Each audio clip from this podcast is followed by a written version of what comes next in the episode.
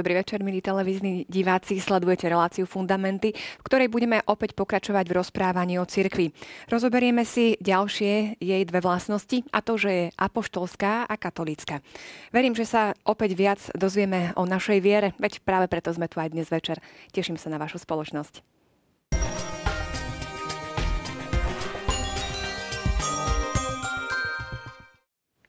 Štúdiu vítam Pavla Streža a otca Juraja Vitaka. Vítajte, pekný Ďakujem, večer. Ďakujem, pekný večer. A poďme teda hneď si zrekapitulovať to, čo sme rozprávali minule a nadviažeme tak plynulo na našu dnešnú tému.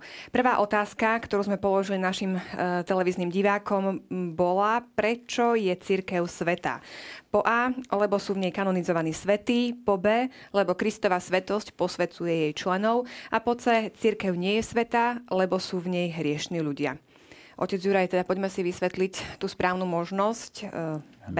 Správna možnosť je B, lebo Kristova svetosť posvedcuje jej členov. E, tie ostatné dve otázky, lebo sú v nej kanonizovaní svety, e, síce poukazujú na svetosť církvy, ale nie len preto je církev sveta, alebo ako keby mala len nejakých výnimočných ľudí, ktorí sú svetí a teda tí zabezpečuje boli, bola sveta, nie sú len takou manifestáciou a príkladom toho, že církev skutočne sveta je, lebo je schopná posvedcovať svojich členov, ako je to v TB od, od, odpovedi. A potom samozrejme C odpoveď, církev nie je sveta, lebo sú v nej hriešni ľudia, tak sa síce na to mnohí pozerajú, keď vidia e, hriechy členov církvy. E, církev, ako povedal druhý Vatikánsky koncil, je sveta, ale potrebuje sa stále očisťovať. Práve preto, lebo jej svetosť eh, ne, eh, nevychádza z členov, ale vychádza z Krista a rozlieva sa na členov. Tak toľko vysvetlenie eh, k týmto možnostiam. K prvej otázke. Druhá otázka. Čo znamená výraz katolícky? Kresťanský, univerzálny alebo pápežský? Pali. Správna odpoveď je B, univerzálny, ale asi si nejdeme vysvetľovať ďalej, lebo dneska máme práve tú tému, čo to znamená katolicky, takže plynule sa k tomu dostaneme. Áno, to sme začali minule len tak, ako aby sme sa uviedli do našej dnešnej témy. Tak poďme ešte teda vysvetliť si tretiu otázku a začneme hneď potom o tej katolíckej cirkvi rozprávať. Tretia otázka, ku komu má katolické učenie najbližšie? K evanielikom augsburského vyznania, k pravoslávnym alebo k Židom? Otec Juraj, tak vysvetlíme si v krátkosti ešte, teda ešte túto problematiku. Áno, z týchto odpovedí vychádza jednoznačne B odpoveď ako správna k pravoslávnym. Možno by sme mohli ešte spomenúť jednu církev, e, ktorá má veľmi blízko ku katolickému učeniu, ale vzhľadom na jej rozmanitosť je to veľmi ťažko e, identifikovateľné, lebo má viac vrstiev a to je anglikánska církev. A, a teda tam je tzv. tá vyššia církev a nižšia a z tej vyššej církvy a tzv. high church, tak určite by tam boli mnohé e, aspekty, ktoré sú veľmi blízke katolíckej cirkvi, ale z týchto, e, ktoré sú uvedené, rozhodne pravoslavná církev má v podstate um, identické učenie, aj prax a teda má zachovanú dokonca aj hierarchickú štruktúru cirkvi a tak ďalej. Takže z týchto, uh, z týchto um, možností. možností je určite tá B správna. Tak toľko e, vysvetlenie k správnym odpovediam. Ak ste to mali takto, boli ste zaradení do žrebovania. Na, ob- na televíznej obrazovke je už výherca, srdečne blahoželáme. A my ideme k našej téme, ideme pokračovať v katolicite cirkvi.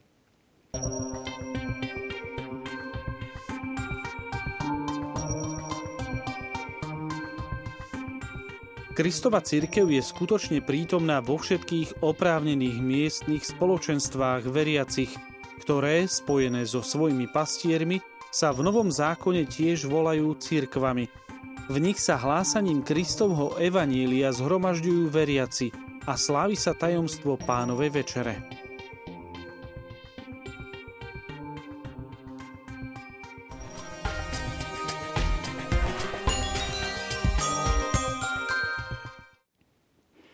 Tak poďme si ešte veľmi v krátkosti zopakovať to, čo sme povedali minule, čo bolo zahrnuté aj v tej druhej súťažnej otázke. Čo to vlastne znamená, že církev je katolícka? Čiže ten článok 8.3.0, kde hneď začíname, veľmi jasne hovorí, že slovo katolický znamená všeobecný, či v zmysle celý alebo úplný. Um, čiže církev je, a tiež dodáva, že církev je katolická v dvojakom zmysle. Ehm, ten článok 8.3.0 hovorí, je katolická preto, že je v nej prítomný Kristus, a 8.3.1 hovorí katolická preto, že ju Kristus posiela k celému ľudskému pokoleniu. Čiže to sú dva atribúty alebo dva aspekty, alebo v akom zmysle je církev katolická. Poďme teda bližšie k týmto dvom aspektom. Skúsime si to uh, podrobnejšie rozobrať. V bode 830, ako si Pali hovoril, sa píše, kde je Ježiš Kristus, tam je katolická církev. Um, malo by to zrejme platiť aj opačne, že kde je katolická církev, tam je aj Ježiš Kristus. Uh, vieme to povedať alebo zaručiť, že naozaj je to vždy tak? Vôbec sa toho nebojím povedať to. Určite to tak je. Určite to tak je. Samozrejme, tu by sme museli veľmi dlho hovoriť o spôsoboch prítomnosti Krista. Lebo myslím si, že asi aj naši diváci, keď tieto veci hovoríme, tak oni si povedia, keď vidím nejakého hriešného katolíka, čo, e, katolíka, ktorý má nejaké hriechy, ako je možné, že by tam bol Kristus. Ale je to tak. Kde je katolická církev, tam je, tam je Kristus samozrejme v rozličných stupňoch a cez rozličné prostriedky, ktoré katolická církev nesie. A to sa hovorí v nej ďalšej vete, že v nej, teda v katolickej církvi, pretrváva plnosť Kristovho tela zjednoteného so svojou hlavou. Takže tam je hneď aj odpoveď, že kde pretrváva plnosť Kristovho tela, teda katolická církev, zjednotené so svojou hlavou, tak eh, eh, to zahrňa že od neho, od Krista dostáva plnosť prostriedkov spásy. Ten výraz prostried, plnosť prostriedkov spásy je rozhodujúci na pochopenie toho, čo my katolíci myslíme, že katolická církev je pravá. Tým sa nemyslí, že každý jeden katolík je, e, má patent na rozum. Lebo tu sa hovorí presne, že e, Ježiš zanechal katolíckej církvi plnosť prostriedkov spásy, ktoré on chcel prostriedky spásy, ja by som to naznačil tak, ako to veľmi pekne používa taký obraz aj Tridentský koncil, že sú to ako keby kanály, cez ktoré prúdi Božia milosť do cirkvy a je, je ich plnosť. Proste je rozdiel, že či mám malý kohutik, cez ktorý trošku akože kvapká e, Božia milosť. Isté je to Božia milosť autentická, aj tam je katolicita církvy nejakým, v nejakej miere prítomná ale keď je plnosť prostriedkov spásy, tak to znamená, že mám, mám hotový ropovod, cez ktorý tá, tá Božia milosť ide. Samozrejme aj ten môže byť zatvorený. môžem, môžem si zatvoriť kohútik tým, že ju nepríjmam tú milosť, ale tie prostriedky mám, tie vodovody sú prítomné v cirkvi. A tu sa vyznávajú aj konkrétne, teda vymenovávajú význanie pravej a úplnej viery, to znamená, že nezmenenej, nezriedenej, um, alebo nejakým spôsobom neporušenej uh, pravej viery a jej pravd, úplný sviatosný život, to sú tie kanály milosti, a vysvetenú službu, ministerium ordinatum v apoštolskom nástupníctve. Ak sme na začiatku hovorili o tej pravoslavnej církvi, tak môžeme povedať, že z týchto prostriedkov spásy má takmer úplne všetky Eh, ktoré chcel Ježiš, vyznanie pravej úplnej viery. Dá sa povedať, že nejaké teologické nezrovnalosti, ktoré máme s pravoslavnými, v podstate my ani nepovažujeme za nezrovnalosti. Stačí, keď by pravoslavní eh, vyznali, že povedzme, že katolická církev v niektorých aspektoch učenia nie je blúdna, čo niektorí tvrdia. A, ale my ich učenie považujeme za neporušené. Úplný sviatosný život to majú jednoznačne pravoslávni a vysvetenú službu majú takisto v apoštolskom nástupníctve.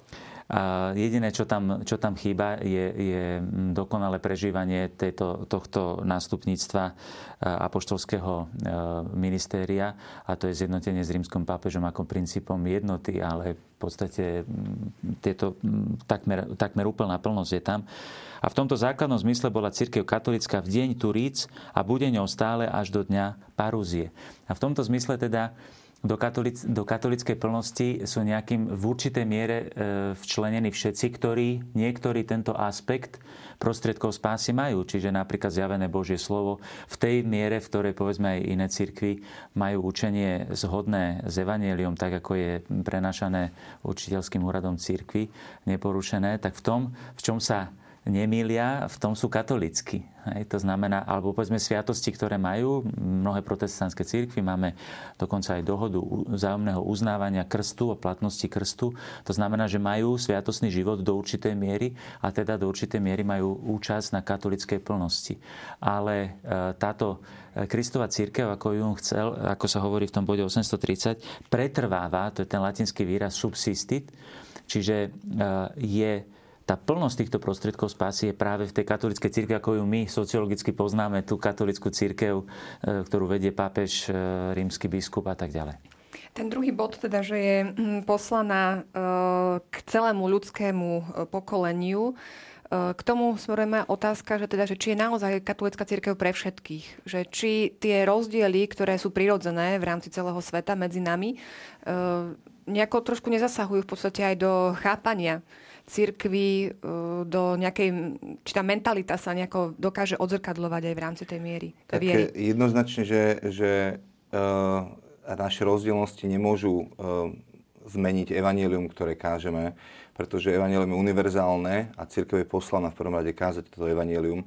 A za chvíľu sa k tomu dostaneme, keď budeme hovoriť o tom, že, že tak ako Ježiš bol poslaný od Otca, tak potom posiela církev a, a v prvom rade ich posiela hlásať evanelium, či tú dobrú a radostnú správu o tom, že, že nemusíme žiť v otroctve hriechu, že Ježiš zobral hriechy na seba, že môžeme byť slobodní od, od, od hriechov, že môžeme žiť slobodní od prekliatia alebo, alebo veci, ktoré nás zotročovali. Z, keď častokrát hovoríme o pohanských národoch, tak žili v mnohých rôznych um, demonických kultoch, mohli žiť alebo uctievaní veci, ktoré, ktoré nemajú s Bohom nič spoločné. Čiže môžeme byť úplne oslobodení od veci, ktoré nás zväzovali a môžeme už tu na zemi prežívať radosť zo spoločenstva s Bohom.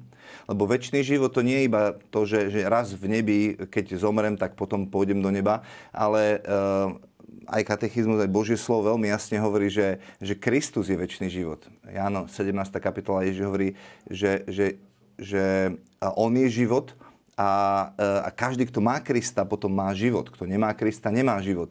Čiže my môžeme väčší život už začať už tu žiť na zemi a to je tá dobrá správa Evanielia, e, o Evanieliu kráľovstva, ktorú vlastne my môžeme šíriť akémukoľvek spoločenstvu, kdekoľvek na zemi. A v skutočnosti je to požiadavka, ktorú Kristus dáva, aby sme, aby sme každému národu tú dobrú správu priniesli. Áno, toto je možno citlivá téma na dnešnú dobu, kedy žijeme multikulturalizmus a pluralitu a tak ďalej, kedy to berieme tak, že otázka aj náboženstva, to je taká, by som povedal, otázka vnútorného cítenia, kto to ako cíti, kto to ako má. A tá, pre, tú univerz, pre ten univerzalizmus, pre tú katolicitu sme stratili zmysel. Ono, treba povedať aj to, že ľudstvo v podstate hľadá v súčasnosti nejaký dôvod, pre ktorý by sa mohlo zjednotiť a, a veľmi ťažko ho hľadá. My, kresťania, máme tzv. kresťanský univerzalizmus, ktorý sa žil v stredoveku. Žiaľ, stredovek je, to by bola zaujímavá téma na dlho, opradený mýtami a legendami, ktoré sú nepravdivé. Ale ten univerzalizmus kresťanský, ktorý sa prežíval e, v stredoveku, bol založený práve na tom presvedčení, že, že e, Kristus je ten, ktorý zjednocuje celé ľudstvo.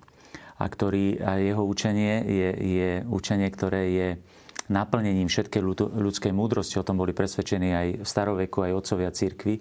To je krásne vidieť, ako keď sa stretajú napríklad s greckou kultúrou, ktorá bola mm, veľmi rozvinutá kultúra, ale boli presvedčení, že Kristus naplňa aj greckú kultúru a dáva jej plný zmysel a musí sa očistiť e, v Kristovej pravde. A môžeme povedať, že to platí dodnes. Jan Pavel II, e, napríklad e, svätý Jan Pavel II hneď prvú encykliku, ktorú napísal, začal slovami Ježiš Kristus, vykupiteľ človeka, stred vesmíru a dejín. To znamená, že Ježiš Kristus je nielen prameňom zjednotenia celého ľudského pokolenia, ale aj vykúpenia celého vesmíru. Čiže on je zmysel celých dejín, e, samotného celého vývoja vesmíru a tak ďalej. Takže toto, v tomto zmysle e, my, kresťania, nám, viera nám dáva to, to, to vedomie, takého určitého, ja by som to nazval, že správneho sebavedomia, v tom zmysle, že to sebavedomie nám dáva Ježiš Kristus, ktorý je vykupiteľ človeka. Ak tomu veríme, tak to nie je len e, niečo, čo je, by som povedal, že um, menšinové, ale e, takto definoval aj druhý Vatikánsky koncil, ktorý je tu citovaný, um, Lumen Gentium, že táto vlastnosť univerzálnosti, ktorá je ozdobou Božieho ľudu, je darom samého pána, a vďaka tomuto daru katolická církev účenia neprestane smeruje k zjednoteniu celého ľudstva. Dokonca používa koncil taký výraz, že ona je akoby sviatosťou, teda znamením jednoty celého ľudského pokolenia. V tomto zmysle sa pápež celkom správne e, považuje za sám seba ako toho, ktorý by mal byť dušou a, a aj motorom ekumenizmu, čiže zjednotenia všetkých cirkví, ale nielen s cirkvami e, kresťanskými, ale aj s inými náboženstvami, Vieme, že zvolal napríklad do Asisi to stretnutie modlitemné za, za pokoj vo svete. To je veľké poslanie aj katolíckej cirkvi. E, pápež Jan Pavel II potom pokračoval v tom pápež Benedikt a takisto pápež František, že sú si vedomi toho, že pokoj môžeme nadobudnúť aj vďaka e, kniežaťu pokoja, ktorým je Ježiš Kristus. A on sa cítil byť e, povolaný k tomu, aby pozval predstaviteľov všetkých náboženstiev. Čiže vidíme, aj tu sa stáva takým zjednotiacím prostriedkom za modlitbu. To nebola, ako to mnohí interpretujú, to nebola snaha univerzálne náboženstvo. Povedať, že to je jedno, že aké náboženstvo vyznávame. Ide o to, že, že môžeme sa spoločne modliť za pokoj. A tým, tým princípom tej jednoty aj tuto je vidieť, že sa cíti byť katolická církev. A to nie je nejaká namyslenosť alebo povýšenosť, ale je to len vernosť poslaniu, poslaniu ktoré je dal jediný vykupiteľ človeka. Možno je tam dôležité to uvedomiť si, aké prostriedky sa používajú na to, aby tá univerzálnosť a všeobecnosť tej katolíckej církvy bola prítomná všade vo svete. Možno aj ten stredovek, čo ste spomenuli, možno aj práve preto, Uh, sú všelijaké také pochybnosti o tomto období, že či naozaj boli použité správne prostriedky. Áno, Ako, téma, je to téma na ďalšiu téma reláciu. Veľmi, veľmi široká. Určite, že e, asi nemáme často rozoberať. E, áno, áno, pretože treba povedať aj to, že iste e, církev vždy hľadala najmä ten správny vzťah, na ktorý aj dnešný, dnešná spoločnosť sekulárna veľmi citlivá a to je jasné odlišenie autonómia duchovného a svetského poriadku. Ale tá autonómia svetského poriadku, tzv. proces sekularizácie, je do určitej miery legitímny, a do určitej miery legitimný nie je. Práve kvôli tomu, že už by sme potom zradili evanílium ale to by bola téma e, veľmi široká, ktorú by bolo treba najprv odmytologizovať mnohé veci, ktoré sa v stredoveku bohužiaľ e, mytickým spôsobom prenášajú ako historické pravdy, ktoré však v žiadnom prípade historické pravdy nie sú. Ale chcem na to len upozorniť. Nie, nie je tu na... teraz priestor na to, určite to treba, ja verím, že bude niekedy príležitosť na to, aby sme si to podrobne rozobrali aj túto časť histórie cirkvy. E, poďme teda späť k tej všeobecnosti, tej katolickosti nadviažem teraz na partikulárne církvy. Eh, je tam teda prítomná istá rozmanitosť. Moja otázka smeruje k tomu, napríklad tú rozmanitosť vidieť aj pri cestách svätého Otca eh, do jednotlivých krajín, už len pri samotnej liturgii, eh, že možno nám, Európanom, sa zdá až príliš exotické, čo predvádzajú niekde v Afrike alebo na azijskom kontinente. Čo je to iné ešte katolické a čo už katolické nie je. Je tam nejaká taká tá hranica, čo vieme povedať, že to už ide teda mimo nejakej... Tak toto je možno otázka, na, na čo sme aj na začiatku prebrali k slovu tradícia, alebo rôzne liturgické tradície, alebo, alebo um, tradície, ktorými ľudia ako keby vyjadrujú svoju zbožnosť. A um, um, otec Juraj zadefinoval tri základné veci, ktoré, ktoré charakterizujú to, že som súčasťou katolíckej cirkvi a to je vyznanie práve úplnej viery. Potom je tam ten sviatostný život úplný a, a vysvetení služobníci. Čiže keď hovorím o týchto troch aspektoch, tak hovorím o katolíckej cirkvi. Čiže uh, sú, sú aj rôzne východné cirkvy, uh, ktoré, ktoré sú vlastne um, Východná katolická církev je niektorá z bývalých východných kresťanských církví, pravoslávnych alebo orientálnych, ortodoxných, ktoré sú rovnako ako latinská církev súčasťou katolíckej církvy, uznávajú za svoju hlavu rímskeho pápeža a ich vieruka je identická s vierukou latinskej církvy. Pri bohoslúžbách však na rozdiel od latinskej církvy nepoužívajú rímsky obrad, ale svoje vlastné východné obrady. Hej? Čiže e, a druhý ešte vec je, že nepodliehajú kodexu kanonického práva latinskej cirkvi, ale riadia sa vlastným kanonickým právom.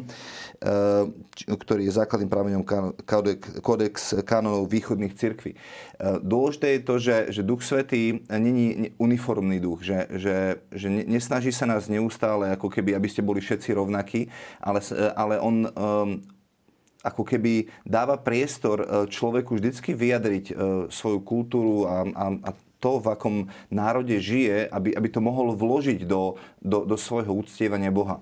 A, e, a na druhej strane my potrebujeme byť neustále bdeli a, a o toho je tu ten učiteľský úrad cirkve bol bdeli, že ktoré z tých prvkov, ktoré tam prinášajú, um, už možno nemusia byť um, ako keby, uh, že už sú niekde za hranicou, niekde mimo a ktoré sú ešte stále v poriadku v tom, že, že to len kulturálne vyjadrenie toho, toho daného národa alebo kmeňa, ktorý uctieva Boha. No, možno, že by bolo dobre si zadefinovať presne, že čo to tá partikulárna církev znamená, lebo to nie je len to, že povedzme, že sú církvy, ktoré majú iný obrad. Hej? Partikulárna církev je napríklad tu, teraz sa nachádzame v partikulárnej církvi Bratislavskej arcidiecezy. Sme v Bratislave. To znamená, že to je partikulárna církev. Tu je to v bode 833, že pod názvom partikulárna církev, ktorou je predovšetkým diecéza, alebo u východných cirkví sa to nazýva eparchia, rozumie sa pospolitosť veriacich, ktorí sú v spoločenstve viery a sviatosti so svojím biskupom, vysveteným v apoštolskom nástupníctve. Čiže partikulárna církev je definovaná biskupom a ľudom, ktorý je mu zverený. To znamená, že e, mnohí si predstavujú, že katolická církev, to je veľký problém, už sme o tom hovorili veľakrát, že na církev sa mnohí pozerajú kategóriami svetskými a nie kategóriami viery. A teda si predstavujeme katolická církev organizácia, ktorá má generálneho riaditeľa vo Vatikáne a potom má filiálky, he, teda nejakým spôsobom poslúchajú, nejaké, na, na nejaký spôsob federácie. E, bod 835 hovorí, že Musíme sa vystrihať toho, aby sme všeobecnú církev nechápali ako nejaký súhrn alebo ak tak možno povedať, federáciu partikulárnych cirkví. Cirk, církev sama všeobecná povolaním a poslaním, keď zapustí korene v rôznych kultúrnych a spoločenských a ľudských podmienkach, nadobúda v každej časti sveta rozličné vonkajšie podoby a prejavy. Bohatá rozmanitosť cirkevných disciplín, liturgických obradov, teologických a duchovných dedičstiev vlastná partikulárnym cirkvom a smerujúca k jednote jasnejšie dokazuje katolickosť nerozdelenej cirkvi. A to je to, čo hovoril e, Pali, že teda tá bohatosť tam je potom veľká. Ako si povedali, veľmi dobre ste to uviedli tým, že pápež, e, nielen pápež František, ale pápeži teraz veľmi navštevujú tie, tie e, partikulárne církvy, aby práve ukázali, že to je plnosť církvy. Lebo ona žije, tá církev nežije celá katolická v Ríme v Ríme je jedna diecéza, ktorú spravuje rímsky biskup a on je zároveň princípom jednoty všetkých ostatných partikulárnych cirkví a je zaujímavé, že svätý Pavol ich nazýval církvami. A to je veľmi dôležité porozumieť, že tá partikulárna církev to nie je, že ako keby len mal, malá časť. V tej partikulárnej církvi, v tej diecéze pod vedením biskupa, kňazov a veriaceho Božieho ľudu je prítomná celá katolická církev. Preto napríklad, keď slúžime svetú omšu, tak sa modlíme v jednote s pápežom a s biskupom. Čiže na, samozrejme najkrajším prejavom takéto katolicity cirkvi je, keď napríklad na, na taký zelený štvrtok, keď sa stretne biskup s celým presbytériom a Božím ľudom, tak to je liturgické vyjadrenie celej katolickej plnosti, pretože v diecéze uh, uh, biskup nie je len, povedzme, nejakým takým, že vikárom pápeža. Diecéze biskup je nástupcom apoštola, sprítomňuje celú jednotu cirkvi a teda on e, v istom zmysle sprítomňuje toho pápeža, ale iba vtedy, keď je v jednote s rímským pápežom. Takže e, pochopiť tú partikulárnu církev, myslím si, že nie je také úplne jednoduché. Možno, možno taký obraz, ktorý ma napadol z Božieho slova, je Izrael, ktorý má 12 kmeňov a ako keby každý kmeň um, má svoje územie tiež. A to sa mi páči na katolíckej cirkvi, že na jednej strane je to spoločenstvo, ale na druhej strane je to územie, ktoré mi je ako keby zverené. Lebo Boh požehnal Abraháma a dal mu, dal mu miesto, kde to požehnanie má realizovať. Čiže my ako katolická cirkev chápeme diecézu alebo farnosti ako územie, za ktoré sme istým spôsobom zodpovední. A tu sme pri celej tej encyklike Laudato Si o tom, že nie som len veriaci, ktorý má vzťah s Bohom a teším sa, že raz pôjdem do neba, ale mám zodpovednosť za, za, za krajinu, za zem, ktorú mi Boh zveril a za, za mesto alebo kdekoľvek sa nachádzam. Čiže sú tu samostatné kmene, ktorí každý si žije e, svojim ako keby životom, ale keď išli do, do, do vojny alebo keď niečo riešili, tak sa všetky kmene stretli, alebo starší e, stretli, stretli v Jeruzaleme a riešili tú danú vec a potom išli proti nepriateľovi, ktorý na ňu pôsobil. Či, e, e čiže v tomto zmysle e, sa mi páči to, že že, že keď máte, uh, povedzme, lokálny zbor nejakej protestantskej cirkvi, tak uh, oni môžu prežiť nejakú časť Božieho slova a povedia, že toto je niečo, čo nám dáva život a, a začnú to potom odovzdávať ďalej. Ale uh, Niektorí, niektorí pastori napríklad odvolali teológiu prosperity len preto, lebo zistili, že možno to v Amerike to môže fungovať, ale keď sme išli do Indie, tak sme zistili, že tá teológia prosperity nám nefunguje že, že, alebo v Afrike, v chudobných krajinách, že jednoducho tam môžeme kázať, koľko chceme, že Pán Boh ťa požehná a budeš, budeš, mať, budeš bohatý, um, keď mu budeš slúžiť. Jednoducho tam to nie je možné, lebo žijú v tej ubohej kultúre, uh, kde, kde to jednoducho nie je možné. Čiže všetky ako keby veci, ktoré katolická církev príjma, príjma ich univerzálne, aby platili aj v Afrike, aj v Ázii, aj v Európe, aby, aby, aby všade platili. Áno, v prípade, v prípade teológie prosperity katolická církev by sa k tomu asi postavila tak, že e, nie, že nefunguje, ale nie je v zhode s evaneliom. takže, takže preto ju odmieta. E, čiže, ale je pravda, že skutočne e, to, e, tá katolicita znamená, že je to v zhode s evanieliom a poslané všetkým. A, lebo, na, a u lebo, všetkých to funguje. Bez ohľadu na podmienky, le, lebo aké sú. s tým fungovaním by som bol opatrný, Pavi, lebo sú niektoré veci, ktoré v iných kultúrach nefungujú a sú katolické. Ako je napríklad jednoženstvo. Keď prídeme do Afriky, tak to nefunguje. A musí, byť, musí to byť hlboké, hlboké pretvorenie tej kultúry, pretože musí, musí sa očistiť. Tá kultúra nie je v zhode s Kristovou pravdou a musí sa očistiť, musí sa obrátiť. Inak to, inak to nejde a trvá to samozrejme dlho. Generácie, a generácia a tak ďalej, ale tiež to nefunguje a napriek tomu sa církev e, tých prostriedkov spásy toho pravého učenia nikdy nezrieka. Čo sa, už sa, zase sme pri tých prostriedkoch Áno. spásy a v podstate Áno. idem e, sa k tomu dostať k tej téme e, tiež veľmi zaujímavej, čo sa týka spásy ako takej. Uh, predtým však si zadefinujme, kto patrí do katolíckej cirkvi. My sme to už spomínali veľakrát, v podstate je to jasné, ale preto, aby sme pochopili, uh, tú otázku spásy, myslím, že je to potrebné, aby sme si to teraz ujasnili. Čiže kto patrí do katolíckej cirkvi? To je úplne podstatné. Asi by bolo najlepšie, keby sme to prečítali z katechizmu, lebo tam je to úplne presne. Eh, je to všetko, sú to všetko citáty z dogmatickej konštitúcie druhého Vatikánskeho koncilu Lumen Gentium. Do katolíckej jednoty Božieho ľudu sú povolaní všetci ľudia, Rozličným spôsobom do nej patria alebo sú na ňu zameraní tak katolickí veriaci, ako aj ostatní, čo veria v Krista. A napokon vo všeobecnosti všetci ľudia povolaní Božou milosťou k spáse. Čiže vidíme tu je veľmi veľký univerzalizmus, že všetci ľudia sú povolaní do cirkvy, sú pozvaní. Aj Pán Ježiš v Evangeliu často používa tieto obrazy, že sú, po, že sú po, pozvaní hostia na svadobnú hostinu. Všetci, celé ľudstvo je povolané do katolíckej cirkvi a v rozličných stupňoch na toto povolanie odpovedajú. Čiže tí, ktorí povedzme žijú vo svedomí e, podľa, podľa Božieho zákona a túžia po vykupiteľovi, ale sú ešte, ne, ešte neveria ani v Krista, ani nebolo zvesto, oni už tiež sú zameraní nejakým spôsobom na církev. Potom sú rozliční tí, ktorí uverili v Krista a povedzme katechumeni, ktorí sa pripravujú na krst. Ešte ani neprijali krst, ale už smerujú, už smerujú k tomu, že veria v Krista, už sú začlenení do cirkvi. Potom tí, ktorí sú pokrstení. Potom tí, ktorí majú rozličné ďalšie e, teda prostriedky spásia, to sa hovorí v tom ďalšom bode 837. Do spoločenstva cirkvi sú naplno, áno, tu je ten rozdiel, do určitej miery alebo naplno. Naplno sú včlenení tí, čo majú Kristovho ducha, to si hneď vysvetlíme, čo to znamená mať Kristovho ducha, prijímajú celé jej zriadenie a všetky v nej ustanovené prostriedky spásy a sú v jej viditeľnom organizme spojení s Kristom, ktorý ju spravuje prostredníctvom rímskeho pápeža a biskupov, a to zväzkami vyznania viery, sviatosti a cirkevného vedenia spoločenstva. Ano.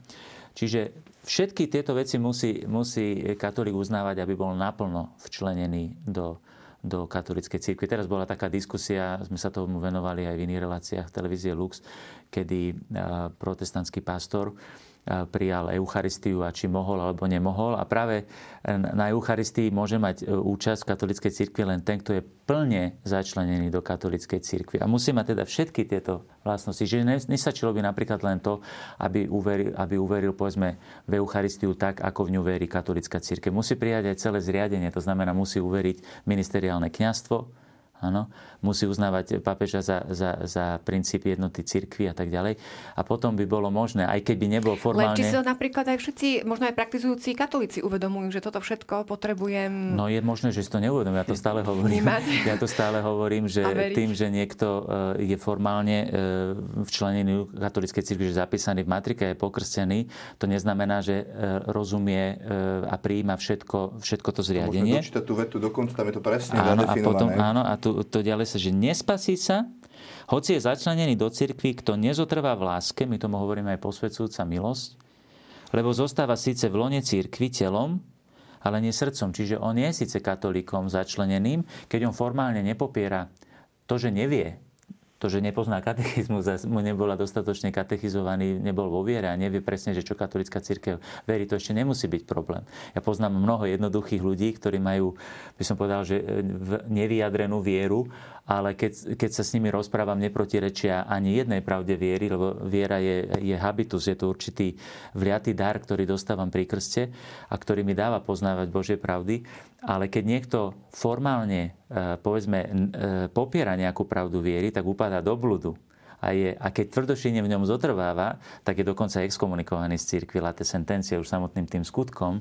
Čiže keď napríklad by povedal, že No, ja mám ale, povedzme, na, nejak, na niektoré morálne otázky iný názor, ako má katolická církev, tak sa dostáva, a nielen morálne, ale povedzme aj, aj otázky vierúčne, tak má problém, že nie je naplno, ale... Ja som ale... na to zareagovala len z toho dôvodu, že e, znie to naozaj veľmi zložito, ten katechizmus, a teraz možno si aj niektorí televízni diváci povedali, Povedne, že však ja toto ani neviem, ako že môžem vôbec pristupovať k Eucharistii, lebo ako aby sme sa u, u, na pravú môžeme mieru. spokojne ukludniť, kým, kým oni, oni nejakým formálnym spôsobom E, navonok e, ne, e, nepopierajú tvrdošine niektoré pravdy viery, tak môžu pristupovať. Ale ja už som to v tejto relácii aj spomenul, že som sa s tým stretol, že katolík, ktorý chodí na sveté príjmanie, nie je plne včlený do katolíckej cirkvi, lebo má povedzme učenie, ktoré priamo napríklad verí v reinkarnáciu. To je vec, ktorá priamo protirečí katolickému učeniu. Keď ho na to upozorním, tak je to možno nevedomosť a on povie, aha, to som nevedel, tak e, zriekam sa toho. Ale keď on povie, ja v tom nevidím problém, tak ja v tom problém vidím, pretože on nemá učenie katolíckej cirkvi a teda nemôže ani pristúpať sviatosti, ani není plne začlenený do katolíckej cirkvi. A keď na tom tvrdošíne e, teda e, nastojí, tak je teda ako katolík dokonca vyčlenený. Áno, áno. Takže, a potom, e, samozrejme, e, toto sú veľmi dôležité veci, pretože keď hovorí, že telom, ale nie srdcom je pričlenený alebo zostáva v lone cirkvi, to je napríklad každý katolík, ktorý je v stave ťažkého hriechu. Lebo nezotrval v láske. Láska je posvedcujúca láska, to je posvedcujúca milosť, ktorú strácam ťažkým hriechom. A keď z neho nekonám pokánie a som tvrdošíjný hriešnik, ktorý zostáva v ťažkom hriechu, tak takýto človek síce uznáva všetko, čo tu bolo povedané, ale nemá v tomto zmysle stratil aj Kristovho ducha, stratil, stratil posvedcúcu milosť a nie je naplno začlenený do katolíckej cirkvi. A dokonca môže byť aj hambou katolíckej cirkvi takýto, takýto katolík. A to sa môže stať každému jednému z nás do určitej miery, aj sa nám to stáva, lebo každým jedným hriechom, nech zdvihne ruku ten, kto ho nemá, e, tak sa stávame aj pohoršením pre tento svet. Čiže, lebo nežijeme v súlade s tým krstom a s tou svetosťou, ktorú sme dostali. A to sa týka pápeža rovnako, ako sa to týka mňa kniaza, alebo sa to týka vás lajkov. Každý, kto hreší, e, je v istom zmysle narúša tú plnosť prostriedkov spásy, ktorá, ktorá teda je, ale neznamená to, že by sme sa povedzme hriechom, e, že, že tým pádom, že spácham ťažký hriech, že prestávam byť katolíkom. Som katolíkom, ale som, som pričlenený k tomu, k tomu viniču ako mŕtva rátolesť. Čiže musím zase musím zrušiť, by som povedal, e, tie, tie mm, prekážky, aby, aby tá milosť sa dostávala z toho viniča aj do mňa ako ratolesť, aby som bol živá ratolesť. Takže toto je veľmi, veľmi dôležité a z tohto dôvodu tí, ktorí bez vlastnej viny sa nachádzajú mimo viditeľných hraníc plnosti katolíckej cirkvi, povedzme mnohí protestanti a tak ďalej, my nemôžeme vylúčiť, že by oni žili, povedzme, že by mali Kristovho ducha, mnohí, a, a teda majú autentické prostriedky spásy a teda majú nejakú účasť na plnosti Ježiša Krista. Ale ja som presvedčený, že keď niekto úprimne hľadá Krista a nekladie nejaké prekažky, tak skôr či neskôr ho Kristov duch privádza do katolickej plnosti. To je veľmi zaujímavý článok, ktorý teraz vlastne uh, otvoril ten 838. My tam niekedy smejeme, uh, keď mám dobré vzťahy s niektorými bratmi protestantmi, tak hovorím, že vy ani neviete, že ste sú, že istým spôsobom súčasťou katolíckej cirkvi, že, že vy, lebo tam je veta, že ve tí, čo veria v Krista, riadne prijali krst, sú v istom, hoci nedokonalom spoločenstve s katolickou cirkvou. Čiže keď sme sa pýtali na začiatku, že kto patrí do Kristovej cirkvi, no tak v prvom rade každý, kto je spasený, lebo je súčasťou tela Kristovho. Ak, ak naozaj um, um, prijal Krista do svojho života, zriekol sa hriechu, prijal krst, tak, eh, tak je súčasťou Krista, pretože Boh mu dáva svojho ducha, to sme hovorili, že, že má ducha Kristovho a, a ja ho nemôžem súdiť, že, že ty nie si, pretože nemáš to, čo mám ja a tak ďalej. Potom, keď eh, svätý otec František hovorí o, o zjednotení a zmierení, tak hovorí o istej hierarchii práv, ktorú musíme mať neustále na mysli. Keď, keď, keď hľadáme to, to zjednotenie, tak isté pravdy sú najdôležitejšie a to rozoberáme teraz ako krédo.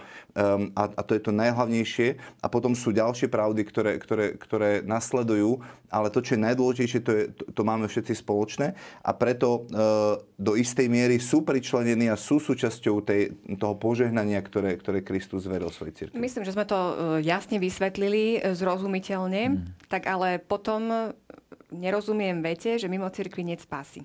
Ako si to teda máme správne vysvetliť, čo chce tým byť povedané? No, tým chce byť povedané práve to, že Kristus je ten, ktorý nás e, mimo Krista nie spási. A církev je jeho tajomné telo. Čiže mimo Krista nie spásy. A církev je organicky spojená s Ježišom Kristom. On je hlava a církev je jeho telo.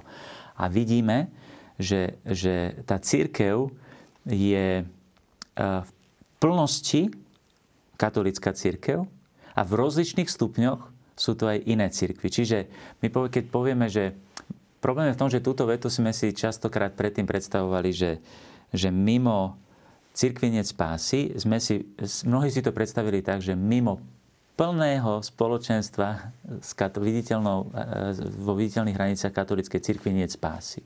Druhý vatikánsky koncil vysvetlil, že pod církvou v rozličných stupňoch môžeme chápať oveľa širšie aj, aj, za, aj za viditeľnými hranicami tej katolíckej cirkvi kde máme plnosť e, prostriedkov spásy. A teda v tomto zmysle je to pravda, že e, len, len sme videli e, a vidíme, že sú rozličné stupne začlenenia do tej cirkvi.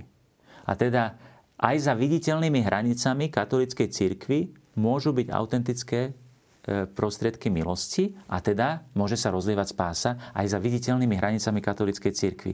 Ale to preto, pretože aj, by som povedal, že církev siaha aj za viditeľné hranice katolíckej cirkvi.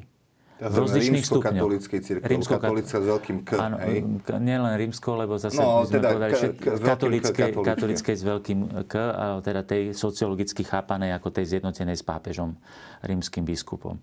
Takže e, v tomto zmysle napríklad isté, že spása, je spása aj v pravoslavnej cirkvi. Som presvedčený, že áno, do určitej miery do určitej miery, pretože pravoslavná církev má účasť na katolickej plnosti, ale nie dokonalú účasť na katolickej plnosti. Pretože katolickú plnosť má ten, kto má všetky prostriedky spásy, teda je zjednotený Len čo znamená, pápežom. že má spásu do určitej miery? To znamená, že, že budeš spasený, ale ako nie je tak úplne, že ešte si budeš no, musieť celý niečo... problém je v tom, že my si predstavujeme spásu. E, to, to by sme sa museli vrátiť ešte k tomu, že čo to tá spása znamená. Myslím, že sme to dostatočne nevysvetlili. A spása znamená dokonalé posvetenie človeka. Aby mohol mať účasť na Božom živote a aby mohol byť spasený v nebi. My si to tak predstavujeme, že ide o to získať stupenku do, do nejak, na nejaké pekné miesto, keď umrem. To znamená, v ktorej cirkvi musím byť pokrstený, aby keď umrem, som mal jízdenku, aby som mal tú vstupenku na to, že idem teraz na to pekné miesto. Lenže ja sa musím pýtať, čím sa musím stať, aby som sa dostal na to pekné miesto. Lebo to, to nebo je v prvom rade v mojom srdci. To nebo je to, že ja sa stávam Bohom. Ja sa, ja sa musím pretvoriť v Božieho človeka. A keď sa mám pretvoriť Božieho človeka, sa musím pýtať, kto mi dá najkvalitnejší, najkvalitnejšie prostriedky na to, aby táto premena mňa samého mohla na, na, nastúpiť. Čiže poviem to tak, e, poviem, e, poviem tak, takú analogiu s prirodzeným životom. Prežije človek, ktorý žije len, povedzme, na veľmi obmedzenej strave, povedzme, že je celý rok len rýžu? Prežije. Je v nebezpečenstve e, života, ak bude mať veľmi obmedzenú stravu, tak je v nebezpečenstve, aj keď prežije. Môže kresťan, ktorý má len málo prostriedkov spásy, prežiť, teda môže sa nejakým spôsobom pretvárať, môže v ňom Boží duch pôsobiť a tak, a tak ďalej? Isté ale je, je v určitom nebezpečí. Je to ťažké? Je ťažké sa spasiť? Pán Ježiš dokonca povedal, že je to ťažšie ako ťave prejsť cez u, u, u, u, ucho ihly. To znamená, že ja musím hľadať čo najviac prostriedkov spásy. Musím smerovať tej plnosti preto, aby som sa ja mohol dokonale pretvoriť. Čiže ja sa musím pýtať, ktorá církev má také prostriedky, aby som sa mohol stať svetým? Ktorá ich má najviac? Dneska ľudia radi si kupujú značkové veci, kvalitné veci, aj, aj potraviny kvalitné, lebo viem, že keď sú nekvalitné, tak to má potom... E, čiže ja sa musím pýtať, že ktorá církev má pl- najväčšiu plnosť prostriedkov spásy, aby som sa mohol čo najviac posvetiť. Isté, teším sa, keď, e, keď netečie, tak nech aspoň kvapka, ale keď vidím, e, že niekde tečie, prečo by som neotvoril kohútiky? Čiže keď hovoríme o spasení, tak e, my sme telo, duša a duch, teda srdce. Čiže bol som spasený sa týka nášho ducha. Preto hovoríme, že už sme svätí, už sme spravodliví, lebo to sa týka nášho srdca. My už sme boli premenení Kristom a Kristus žije v nás som spasovaný alebo posvedcovaný sa týka našej duše, pretože naša mysel, naša vôľa, naše emócie potrebujú byť neustále premenené a budem spasený sa týka nášho tela, lebo jedného dňa, keď sa Ježiš Kristus vráti, tak bude, bude vzkriesenie z mŕtvych. Čiže my už aj sme spasení, ale súčasne sme spasovaní alebo posvedcovaní a budeme spasení a, a celé to teda o tom procese posvetenia, ako otec Juraj povedal. Uh... Ešte k tejto téme prejdeme o chvíľu e, k tej apoštolskosti cirkvy, ale jedna zaujímavá veta je ešte v bode 852, že krv mučeníkov je semenom e, nových kresťanov. E, je to také možno trošku kontroverzné, že či nie je to až za cenu nejakých príliš veľkých obetí, aby jednoducho takto noví kresťania sa dostali na tento svet. Ako to chápať? Ja sa veľmi usmievam na tejto otázke, pretože priznám sa, že e, jej, e, asi, asi rozumiem, že prečo by to malo byť kontroverzné, ale to je kontroverznosť kresťanstva. Nebola Ježišova obeta príliš veľká na to, aby, aby si Ježiš, e, jeho obetou to celé začalo. On si na kríži pripravil církev slávnu, očistil od každej škvrny a, a, a tak ďalej. A to, že Tertulian vyhlásil, že, že krv je semenom nových kres, krv mučeníkov je semenom nových kresťanov. To nie je jediný spôsob, ako sa církev šíri, samozrejme. Ale znamená to jednu veľmi dôležitú vec, že mučeníctvo je, mučenstvo v cirkvi nikto nevyhľadáva. Mnohí si dnes predstavujú práve iné náboženstva a majú mm, predstavu mučeníka inú, že ja sa obložím bombami a idem vraždiť, aby som šíril svoju vieru. Nie, e, mučeník je po grecky martyros, to znamená, to je svedec svedok. To je ten, ktorý vytvára svedectvo o Kristovom evaníliu. Je to najvyšší e, prejav svedectva, pretože Ježiš tiež prišiel vydať svedectvo pravde pred Pilátom hovorí, ja som prišiel vydať svedectvo pravde. Pilát sa ho stoicky opýta, čo je pravda. A to svedectvo Ježiš priniesol až tak ďaleko, že sa mu tak veľmi búril tento svet voči nemu, voči tomu svedectvu pravdy, že ho ukrižoval.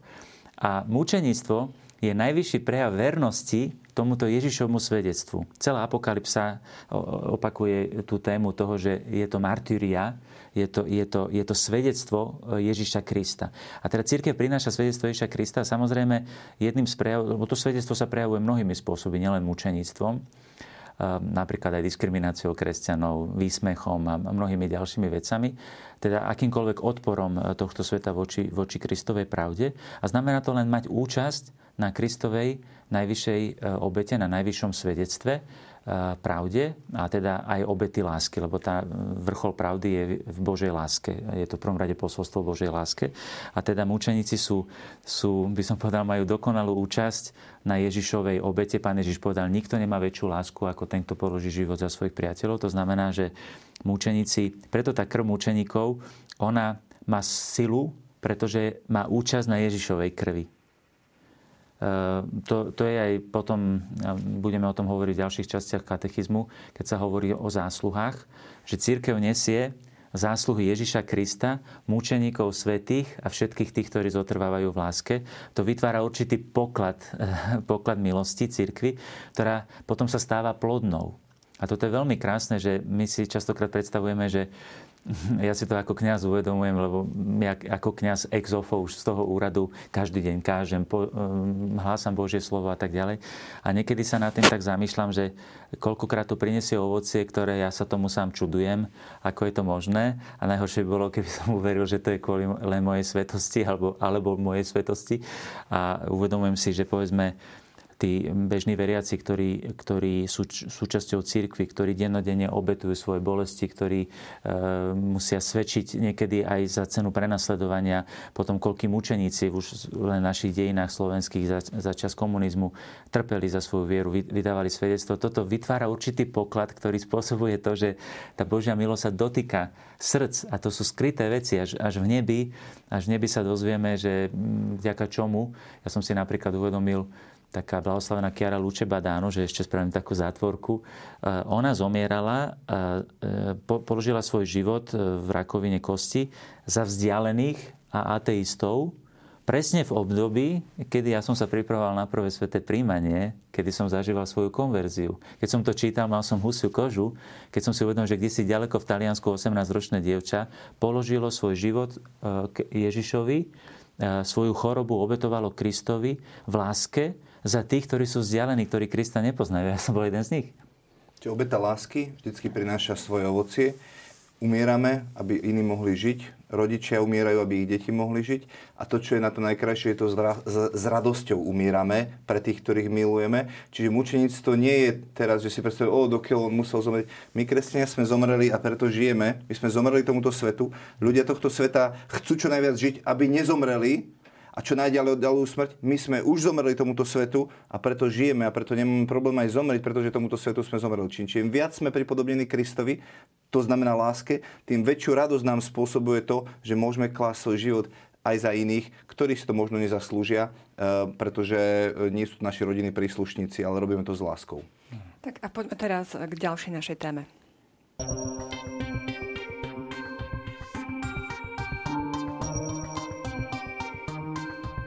Aby poslanie zverené apoštolom pokračovalo aj po ich smrti, odovzdali svojim bezprostredným spolupracovníkom akoby na spôsob testamentu úlohu dokončiť a upevňovať dielo, ktoré oni začali, pričom im odporúčali dávať pozor na celé stádo, ktorom ich Duch Svety ustanovil, aby spravovali Božiu církev.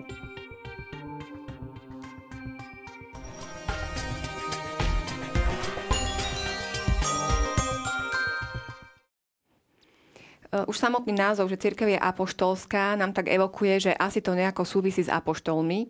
Tak teda ako? Tak eh, jednoznačne musíme sa odraziť od eh, apoštola nášho význania, ktorý je Ježiš. On bol poslaný od Otca a hovorí tak, ako mňa poslal Otec, tak ja posielam vás. A tu majú účasť, jedinečnú účasť apoštoli, ktorých bolo 12, ktorých si Ježiš ustanovil, ktorí, tam bola aj veľmi jasná podmienka, že boli e, s, s Kristom od jeho krstu a, vidie, a boli svetkami jeho vzkriesenia. Čiže toto je, toto je jedinečná úloha apoštolov, ktorým Boh, e, Ježiš teda zveril um, um, evanielium a, a oni sa stali tým základnými kameňmi cirkvy knihe Zjavenia svätého Jana vidíme, že Nový Jeruzalem stojí na 12 Eh, kameňoch základných a to sú eh, baránkovi apoštoli. Čiže, eh, čiže je postavená na základe apoštolov, na baránkových apoštoloch, ktorých si vyvolil. To sme v článku 857. A, ale samozrejme tí apoštoli zomreli a, a preto oni potrebovali tú apoštolskú postupnosť, o čom, čom hovorí apoštolská postupnosť, odovzdávať ďalej to zmocnenie, tak ako mňa, nás poslal Kristus, tak my posielame vás. Že, že, že to, to, to poslanie tam naďalej ostáva a im bol zverený ten poklad, starať sa um, o ten zverený poklad. Vieme, že Božie slovo napríklad bolo spísané niekde medzi rokom 50 až 100 nášho letopočtu, dovtedy sa to ústne odovzdávalo, čiže ten apoštol, alebo tí, tí ktorí, boli, ktorí boli vybratí boli starostlivo vybratí, aby, aby vedeli ten zverený poklad veľmi dobre strážiť a odozdávať ďalším generáciám. Vráťme sa ešte úplne teda na začiatku k tomu nejakému poslaniu. V bode 8, 5, 9 sa píše, že Boh urobil apoštolov súcich za služobníkov Novej zmluvy. Tam je to také zaujímavé, že urobil ich súcich, čiže v podstate ich nejako pretvoril, pripravil, dal im nejaké rady, ako teda byť tými apoštolmi, byť tými ohlasovateľmi. Vysvetlíme si to trošku. Ľuďom, že, že Boh hľadá schopných a nie ochotných. A vidíme v celej Biblii, že Boh si vždy vyvolil to, čo je slabé, aby zahambil to, čo je silné. To, čo je, je, je nemúdre, aby zahambil to, čo je, to, čo je múdre tohto veku. Lebo keď ľudia vo svojej vlastnej múdrosti neboli schopní spoznať Boha, tak e, Boh e, prináša spásu bláznostom hlásania o Kristovi. Čiže Boh hľadá ochotných a nie schopných, pretože On sám ich uschopňuje. A potom neskôr budeme rozprávať o, o, aj o tom, že, že, že, že to, čo bolo zverené, a teda sviatosti, sú veci, ktoré, ktoré sám kňaz ani biskup nedokáže vo svojej vlastnej sile urobiť. Preto sú to sviatosti, ktoré majú moc posvedcovať, lebo každý kňaz vie, že to nie je moja sila toto urobila, ale že Boh je ten, ktorý ma uschopnil to urobiť. A toto je, toto je podľa mňa základ toho, že, že Boh ma uschopnil a nie ja som bol dostatočne dobrý na to, aby si ma Boh vyvolil. Ja by som k tomu povedal toľko, že uh, Apoštoli a ich úrad je, nie je ľudské poslanie. To je asi prvá vec, ktorú musíme e, zdôrazniť veľmi. Je to božské poslanie. Pán Ježiš to povedal veľmi silnými slovami. On povedal, ako mňa poslal Otec a ja posielam vás. To znamená, že on apoštolom odovzdáva to isté poslanie, ktoré on má od Otca. A to je, to je poslanie v podstate prinášať spásu. A teda to je v, v cirkvi je poslanie vždycky z hora. Nikdy nie zo spodu. My sme zvyknutí, máme mentalitu e, demokratickú. To znamená, že e, sú zástupcovia, ktorí sú volení a ktorých kontrolujeme a tak ďalej. Toto je hneď prvá schéma svetská, ktorú musíme e, si zmeniť, aby sme porozumeli povahe církvy. Otec posiela syna. Syn posiela Ducha Svetého a syn v Duchu Svetom posiela apoštolov a odozdáva im presne to isté poslanie, ktoré on dostal od Otca. Samozrejme, že toto poslanie, ktoré dostali apoštoli, apoštolská círka, ako už bolo spomenuté, neznamená len to, že tých 12 apoštolov bolo tí, ktorí niečo učili a teda potom zomreli, a... zomreli a už potom každý si to vysvetľuje, ako chce. Nie, nie, tak Sveté písmo samotné nám Bože slovo nám ukazuje, že e, v apoštolských listoch vidíme, ako odozdávali tú, tú milosť, tú, to poslanie apoštolské vkladaním rúk Vkladanie rúk je jednoznačné naznačenie e, pomazania Ducha Svetého, vyvolenie a teda to poslanie. Napríklad Timotejovi píše svätý Pavol, že rozniecuj dar, ktorý si dostal odo mňa vkladaním rúk. To znamená, že ten apoštolský úrad sa odozdáva, odozdáva ďalej. A aj tento apoštolský úrad, ono sa v právnej cirkvi nazývali títo nástupcovia apoštolov, sa nazývali dvomi výrazmi. Zo začiatku sa to ešte e, trošku miešalo a potom už bolo jasne e, e, diferencované, že boli episkopoji. Episkopoji znamená po grecky strážcovia. Dozorcovia, strážcovia. Áno, tí ktorí, tí, ktorí strážili Boží ľud, ktorým bol zverený. Ten, ten, dneska im hovoríme teda po slovensky biskupy, episkopos. Potom boli tzv. presbyteroji, to boli starší jeden novinár na Slovensku tak pekne hovoril, že, že či sa nezmenilo evanelium, že dneska už to takí starí páni majú na starosti tú církev. Starí páni to mali na starosti od začiatku, dokonca sa to tak aj nazýva, že presbyteros, čo znamená starší. To znamená, to je to, čo dnes nazývame kňazmi, alebo hovorí sa nám aj niekedy aj presbyteri. Teda to sú tí, ktorí majú priamu účasť na Kristovi ako hlave církvy. Čiže toto je, toto je rozdiel, toto je rozdiel, pretože apoštoli, e, tá, ich nástupcovia, biskupy a kňazi majú účasť na Kristovi hlave, ktorá spravuje ľud. Hm. V, tom, v tom je teda podstatný rozdiel v porovnaní s ostatnými. V tom, preto sa to volá aj ministeriálne kňazstvo, ako o tom, o tom budeme hovoriť. A teda e, toto nástupníctvo sa, sa, sa zachováva až do, do dnes. A v tom prvom bode ešte jeden veľmi dôležitý bod, ktorý tu je, okrem zachovania, to je v bode 857, Eh, okrem zachovania zvereného pokladu viery, tzv. depositum fidei, je to, že až do Kristovho návratu ju apoštoli neprestane učia, posvedcujú a spravujú. To sú tri tzv. munera, čo sa spomínajú v, roku, v bode 860. Munus znamená hodnosť alebo poslanie alebo úrad a ten je trojaký. Viesť, spravovať Božiu církev. Túto, toto božské poslanie majú len biskupy a kňazi. Církev nemôže spravovať nikto iný.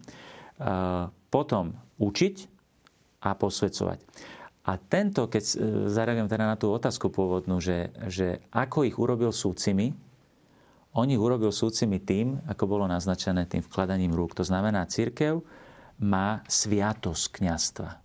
Čiže poslanie apoštolské je dané vkladaním rúk, je dané vkladaním posvetného rádu e, kniastva, plnosti biskupa a v účasti na biskupskom úrade, na apoštolskom úrade má aj kňaz. Diakoni tí majú, tí majú trošku inú, síce sú vysvetení služobníci, ale nemajú účasť na hlave. Kristovi ako hlave. Takže toto je to dôležité, že z vrchu je, keď Pali hovoril pekne, že, že vyberá si ochotných, ale nie súcich, Boh práve urobí súcim človeka tým, že mu udeli tú, tú, tú vysviacku. Samozrejme, že ako to naznačil svätý Pavol, ako som hovoril, že roznecuj dar, ktorý si dostal vkladaním mojich rúk. To znamená, že síce ho dostanem, to vyliatie Ducha Svetov, to pomazanie Duchom Svetým kniazkou vysviackou dostanem, ale ja to musím roznecovať, aby som, eh, povedzme, musím dobre, mm, musím študovať, musím sa pripravovať na to, aby som rozumel, čo je depozitom viery, čo je pokladom viery, čo je učenie viery, aby som vedel správnym spôsobom posvedcovať, musím čerpať, musím sa snažiť posvetiť, to znamená, musím byť svetý tak, aby som bol eh, v súlade s môjim úradom a tak ďalej. Ale to je samozrejme proces ale tá súcosť je daná tým, že dostáva poslanie. Žiaľ, už budeme musieť e, končiť. Pozerám na čas, už sme vyčerpali e, limit, ktorý sme mali na túto reláciu, ale tým, že teda budeme rozprávať v budúcej relácii o hierarchii, lajkoch a zasvetenom živote, ja si myslím, že to veľmi pekne bude nadvezovať na to, čo sme začali. Ja vám teda e, dnešný večer ďakujem za vaše rozprávanie a tu sú súťažné otázky. Kto patrí do katolíckej církvy? Po A ten, kto prijal sviatosť krstu. Po B, kto verí v Boha. Po C, všetci kresťania. Druhá otázka. Doplňte výrok Tertuliana. Krv mučeníkov nikdy nie je vyliata nadarmo, je semenom kresťanov, sprostredkúva ovocie spásy. A tretia otázka. Cirkev je apoštolská, lebo po A. Ju založili apoštoli, po B. Jej hlavným poslaním je apoštolát, po C. Odovzdáva učenie od apoštolov. Svoje odpovede nám posielajte na vám už dobre známu adresu fundamenty.tvlux.sk.